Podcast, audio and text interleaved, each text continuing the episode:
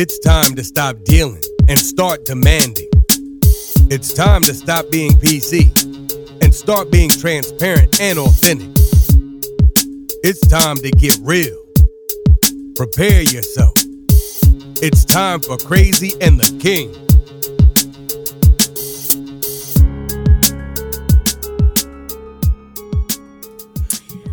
Welcome to Crazy and the King. Hey, Torin. So let me ask you how you feel, um, because I know that you've been on the move. You sound like you might still be experiencing a bit of suitcase jet type lag. well, I'm Is- is sorry that that, like I sound that way. It, it- no, it- it's it- definitely a thing. Is that a thing like suitcase lag? Is that real? I mean, I finally unpacked my suitcase, which my husband says I should do like, you know, within a day, but I try to take about a week before I actually do it. So if that's a thing, I'm completely unpacked.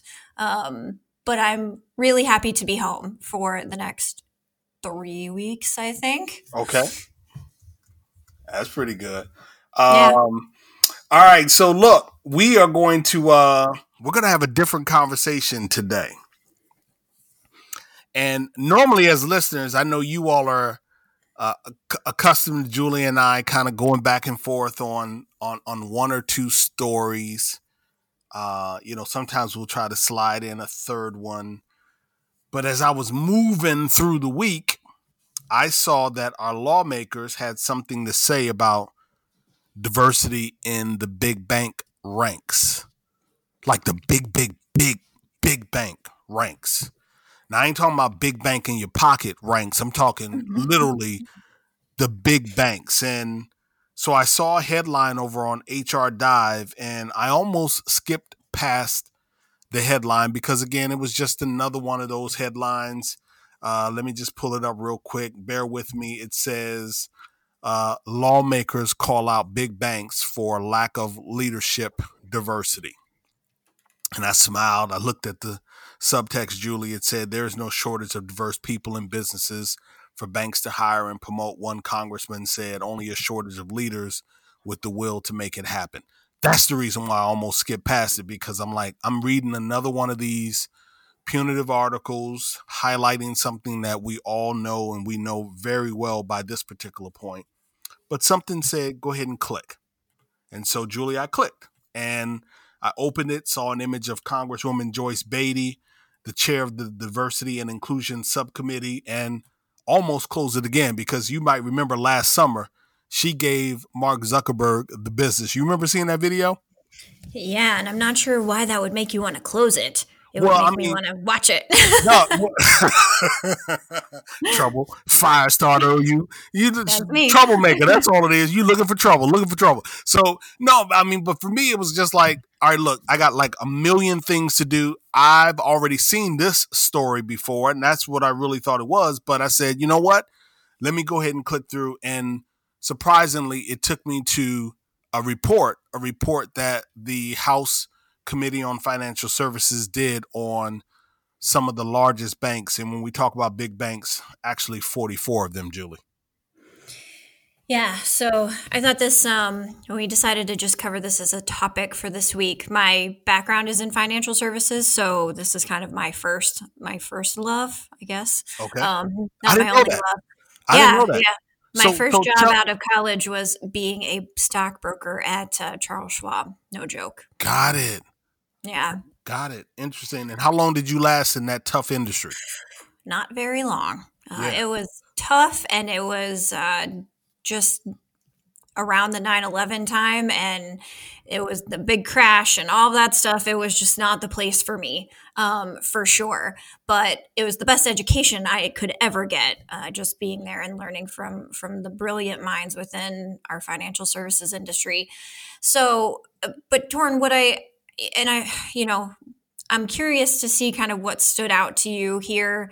I, I would say what I found to be so interesting about the reporting was the lack of what was interesting about the reporting. Um, if that makes sense. Oh, this is going to be good. okay. You know, I, I mean, how many more fucking times can we be told as as companies to go to a job fair? I mean, like if this is the, the best and brightest minds, and this is still the guidance that we're getting is go to a job fair, uh, reach out to your local community based organizations. Like, come the fuck on, man. Like, you know, oh, interesting, interesting data, but we've been doing this for so long. Like, let's start to see some really bright minds think a little bit outside of the box on how we actually get this done. Yeah, yeah. So check this out. So I want to set it up for our listeners because you may not have seen the the story or you may not have come across it uh, in your day to day activity over the last uh, several weeks. So uh, back in June of 2019, uh, the subcommittee requested uh, that 44 of America's largest bank holding companies and savings and loan holding companies, those organizations with 50 billion or more in assets, to provide the committee with their diversity and inclusion data and their policies. So they did this back in June of 2019. It was led by uh, the Honorable Maxine Waters, uh, chairwoman uh, on the Committee of Financial Services, and the Honorable Joyce Beatty, uh, she's the subcommittee chair for diversity and inclusion. And the report actually just came out, uh, I want to say February 12th, but don't hold me to that date. I know it came out in February. And so, you know, for me, Julie, I treated the report the same way that I treat resumes, and and many people don't necessarily know this. It's not revealing, but for mm-hmm. me, when a, a person sends me their resume, I always start at the bottom and I read to the top. And the reason I do that is because I'm looking for a story. I'm looking for that individual who's overcome challenge, who has, you know, just delivered some incredible results. I'm looking for that individual who um, has maneuvered through the uh, the ladder of growth, if you will. I, I want to see the story. How have you unfolded? How have you blossomed? How have you been your own professional butterfly? So that that's best when I start at the bottom, not at the top. And so what I did with this report is I looked at the table of contents. Uh, yep. I looked at the table of contents and said, I want to see exactly what they talked about. And then I went to the bottom and I looked at the appendix and I began to read the report from the bottom back towards the top. And I got to tell you, I was disappointed. Like I said to myself, how is it? You, the first question that I asked was, how much did it cost to do this report? That was the first question that I asked myself. Like, I know the banks, you know, they had their own resources allocated to um, collecting the data, compiling the data, presenting the data. But how much did our Congress or our uh, committee spend? This committee on financial services, how much did they spend on this report. So so hold on. Let yeah. So that's an excellent point because that's one thing that stood out to me as well. I think if if you look at the data and you jump in, where the data is most extensive, at least from my take, is around workforce data. And um, in this case, all of these banks, all 44 of these banks, are federal contractors and they're covered under the executive orders um, that create affirmative action plans. And so every single one of these banks is providing to the federal government through the Department of Labor this race and ethnicity data, veterans data, and disability data. And, and dollars in vet, you know, dollars that they are spending with supplier diversity programs, um, corporate so, board data. Yeah. So that's not required by the Department of Labor, right? But oh, that piece, okay, got where the sorry. data was most robust, um, from what I, I reviewed on the report, is the data that's being submitted to the the Department of Labor.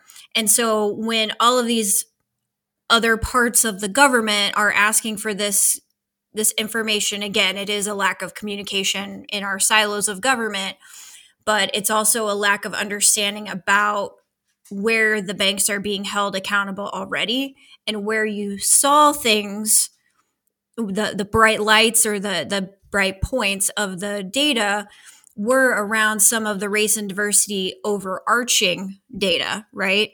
What was missing was the step up data. So how do you or how are people moving through the ranks? And then how are people how, you know kind of the real the real real on pay equity like the pay equity data in here is pretty pretty glossy and so when we're creating all of these other inefficiencies in our government a lot of this information around diversity is already going to the OFCCP. And I think from what I saw, that's just that was where the the best data came out of. And I think that's really important to call out as we're thinking about how we as DNI folks sometimes don't like the the all of the data reporting that has to happen in a company. Um, we can see that that data is impactful where it's more FEG, right, is like on the things that you just mentioned board diversity, supplier data diversity, um, you know, diverse asset managers, all those kind of things. It was like really kind of just a gloss over. Yeah, uh, I think somewhere inside of the report it said uh, although 27 of the 44 banks reported that they conduct an internal review of gender pay equity, 15 publicly disclose this information or provide transparency about their efforts to close the gap. And so they certainly acknowledge that there is a gap there. I'm curious when you say step up data, what are you talking about in terms of step up data and connecting that to people like you and myself and so many others that are doing this work? What does that mean to you? So step up data is probably not the, the best way to say it, but career progression. Uh, we we're not seeing um, the diversity within the senior leadership and that's really where the department of labor is starting to concentrate some of more some more of their investigative tools it's like okay we we have a workforce population that mostly matches um, the the you know the workforce as a whole from a race and, and gender perspective and then we take a look at how are those individuals stepping up into their careers or being hired in at more senior levels and that is a huge fallout. We just don't have that um, that diversity at the upper levels in these banks. Yeah, as a sidebar, I just want people to remember that. You know, again, that's why we always remind uh, we remind you that the uh, the need for DNI uh, to be checked at every single value point is extremely important. That it's far bigger than just uh, you know the onboarding or the talent acquisition aspect that it really does include learning and development it includes training and how that takes place it in- includes corporate social responsibility and how you show up in the community and supplier diversity and we can go on and on and on and on and so if you're listening we're saying these things to you because it is important and i agree with you julie you know when we look at these numbers oftentimes it's an aggregate it's the larger picture it's not down to the grass level. It's not down to the department or the business unit like it should be. You know, you can get a concentration of of uh, diverse talent in a particular part of the country and not have any anywhere else in the country and still be able to report out some extremely good numbers all because you have this big concentration and so i do believe that we need to start parsing our data um, in more ways. You know, we need to have more Andrew Gadomskis involved in these organizations and other people like him. Uh, you know Andrew, right? AG? Oh yeah. Absolutely. Oh, yeah. Absolutely. Yeah. No, you got it. So so we both agree that uh the report less was light. How about that? Uh you know, yes. we agree yes. that the report was light. You know, what they suggested and for all of you that are listening you you will be able to find the link in the show notes but they suggested legislation they suggested tracking supplier diversity spending uh, because some still don't track this spend for whatever reason they suggested that banks increase board diversity they also talked about uh, dodd-frank uh, which came out of the financial crisis it brought about something titled Section 342. Uh, it established the Office of Minority and Women Inclusion, currently led by Director Pamela Gibbs, which is uh, an office that we probably should spend more time with. And the reason why I bring that up, Julie, is because if in fact it came out of the financial crisis, that would be 11 years ago, give or take right. 11 or 12 years ago. If Dodd Frank actually created and mandated that the banking industry submit this diversity data, I'm curious as to why they are not being held more accountable. That was so, the larger frustration for me. That so they are, they got a they they got a pass. So the SEC, I, I caught this. I was reading through a couple other things, and I caught this. So Dodd Frank was enacted in 2010, so it's 10 years old.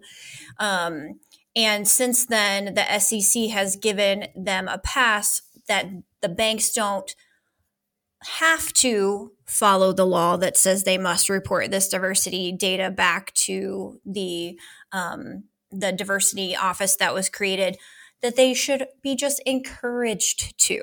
And so literally we wrote a law and then said eh not that part. And, and the banks have not done that because they have not been required to. You know that's so that that that to me is so frustrating because again, if in fact we're going to change the results and the progress that we have uh, around diversity and inclusion or inclusion and representation in this instance, you know, it's a conversation that's far bigger than tech. So just think yeah. about all of the years where we focused heavily on Silicon Valley and we were given all of our ire to the folks that are building tech companies.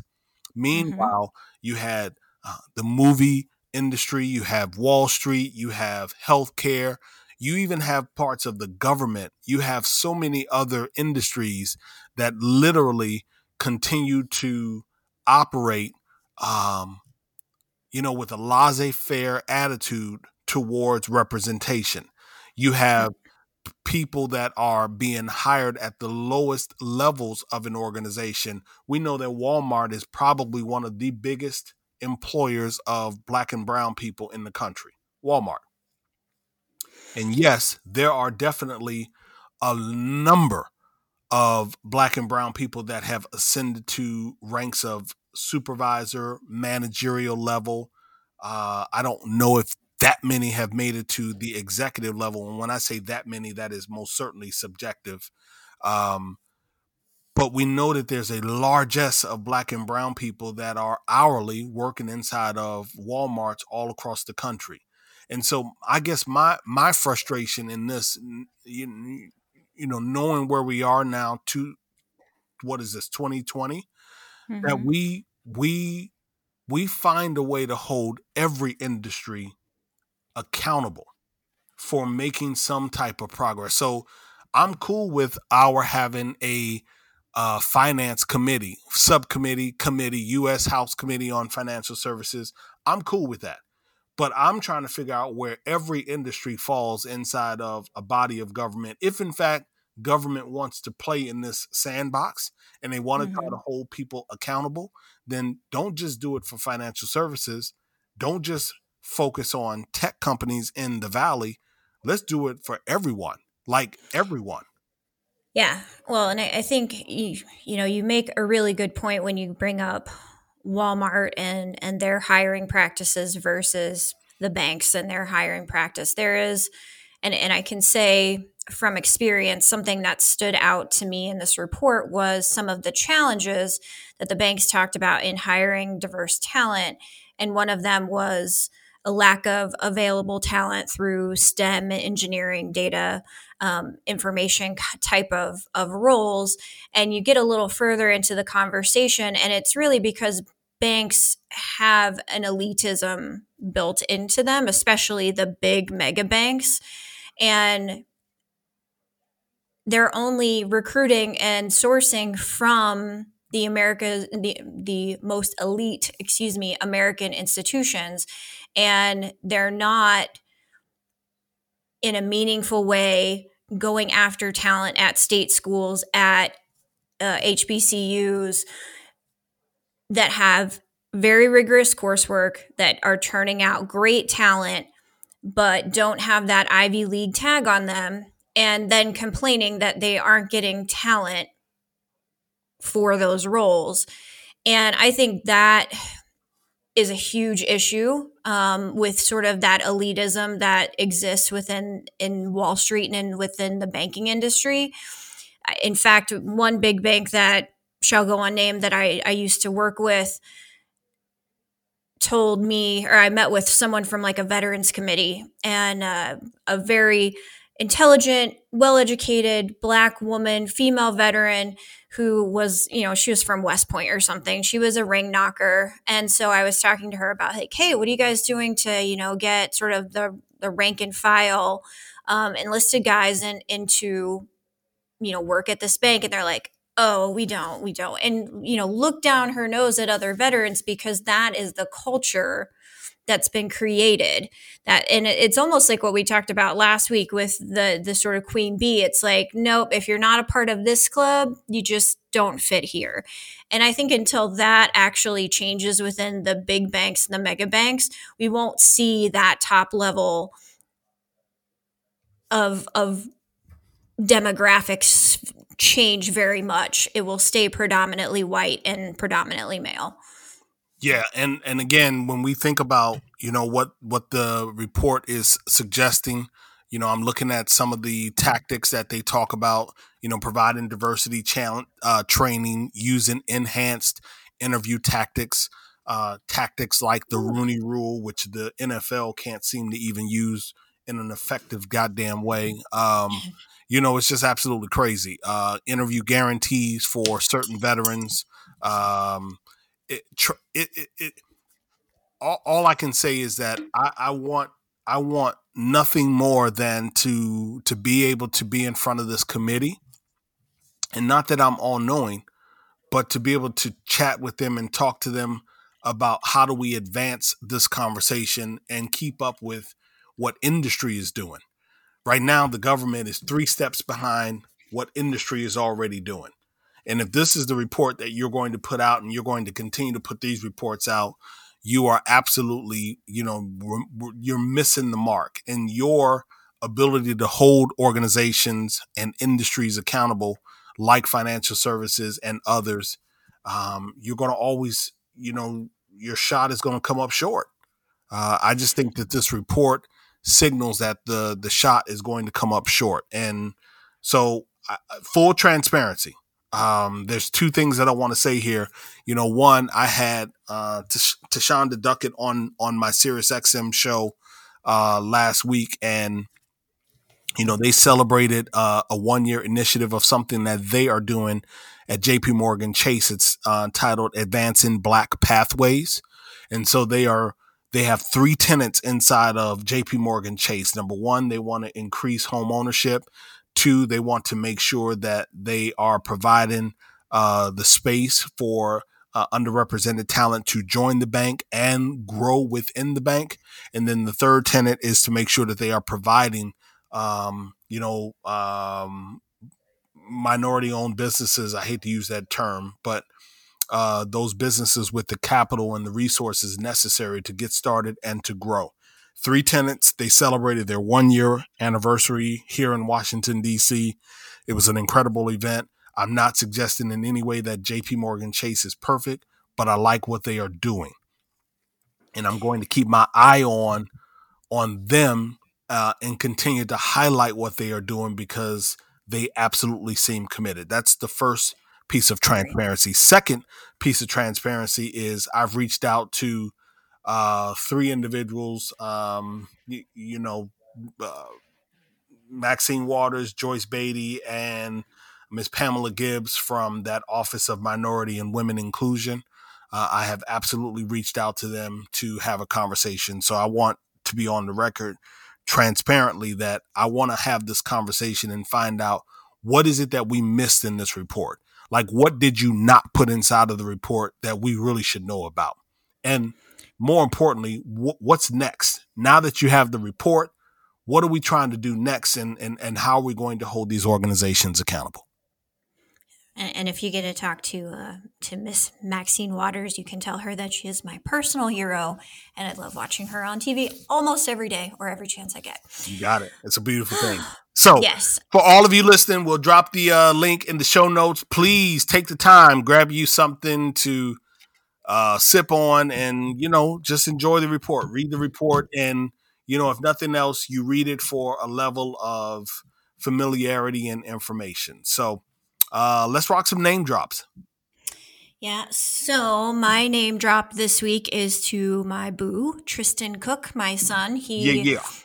As we you are all listening to this pod will probably be swimming at the state finals uh, this year with his team so i am very very proud of him and this is his first year going to state so congrats tristan and to all the columbus north bullfrogs how about you Absolutely. So my name drop this week is going to go out to Sarah Morgan. Uh, Sarah Morgan is in the midst of doing Black Blogs Matter. Uh, you can find them on Twitter at hashtag Black Blogs Matter. You can find Sarah Morgan at the Buzz on HR. I think it's the Buzz on HR, or is it the Buzz HR? I i can't think get to my the, the buzz on hr Yeah, that's and what I thought. absolutely fab yes Yeah, the buzz on HR. Um, you can, and, and and the reason I'm sharing that is because I want you to see some of the thoughts that she and the others that are blogging uh, are sharing around the experiences of Black and Brown people, of underrepresented people, of veterans, of LGBTQIA individuals. I want you to understand what people are experiencing that are Afro Cuban and Afro Latin, uh, and that you know, just saying Latin X is really not a that's not the, the the the best way to do it. I know most of you are sincere about it. I'm sincere about it, but that oh lord hold on that's gonna be like that's gonna be a whole episode you, Yeah, you just blew my mind okay Yeah, it, it oh, may God. be. Yeah, absolutely. I've It been doing be. it wrong now. Yeah, you know, and and again, I don't know what the more proper term is, which is why I've gone back to saying Latina, Latina, or as you just heard me say, Afro Cuban, Afro Latin. It's because it's just such a very, very broad categorization of people. And quite frankly, I feel like when I say Latinx now, I feel like I'm I'm leaving people out. I feel like I'm, you know, lumping folks in uh, in a negative way. So check out Sarah Morgan, the buzz on HR, or hashtag Black Blogs Matter. Awesome, awesome. Well, I'm going to enjoy the next two to three weeks of being a swim mom, and then I'm headed off to TA Tech and Unleash in London. And uh, I know I'm always listening to you, my friend, on Sirius XM every Sunday.